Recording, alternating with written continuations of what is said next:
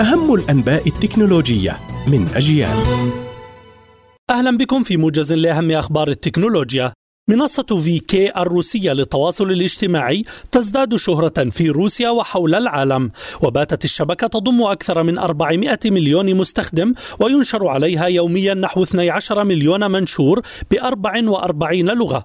وتتميز المنصة الروسية بتوفيرها مشاهدة مجانية للمسلسلات والأفلام والفيديوهات وإمكانية الاستماع للموسيقى ومشاركة الأغاني إضافة إلى إمكانية تحويل الأموال بين الأصدقاء.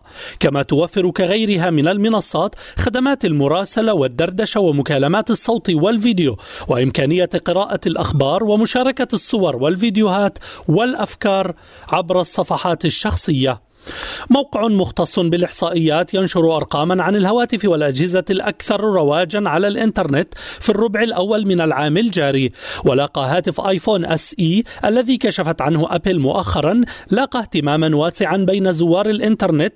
وفي المرتبة الثانية حل هاتف جالاكسي اس 22 ألترا الجديد من سامسونج والذي وصفه الكثيرون بالهاتف المتكامل الذي يقدم مواصفات وأداء ممتازين ويتميز بقدرات تصوير تصويره العالية.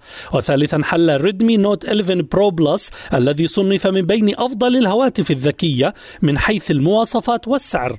أما آيفون 13 برو ماكس الشهير من آيفون فحل سادسا. كما أثار فضول مستخدمي الإنترنت في الفترة الأخيرة حاسب آيباد إير اللوحي الذي ستطلقه أبل قريبا. الهيئة الفيدرالية الروسية للرقابة على الاتصالات تضيف موقع انستغرام إلى قائمة المواقع المحدود الوصول إليها ردا على قيام ميتا المالكة للمنصة برفع الحظر المؤقت على دعوات العنف والكراهية على شبكتها ضد الجيش الروسي. إلى اللقاء.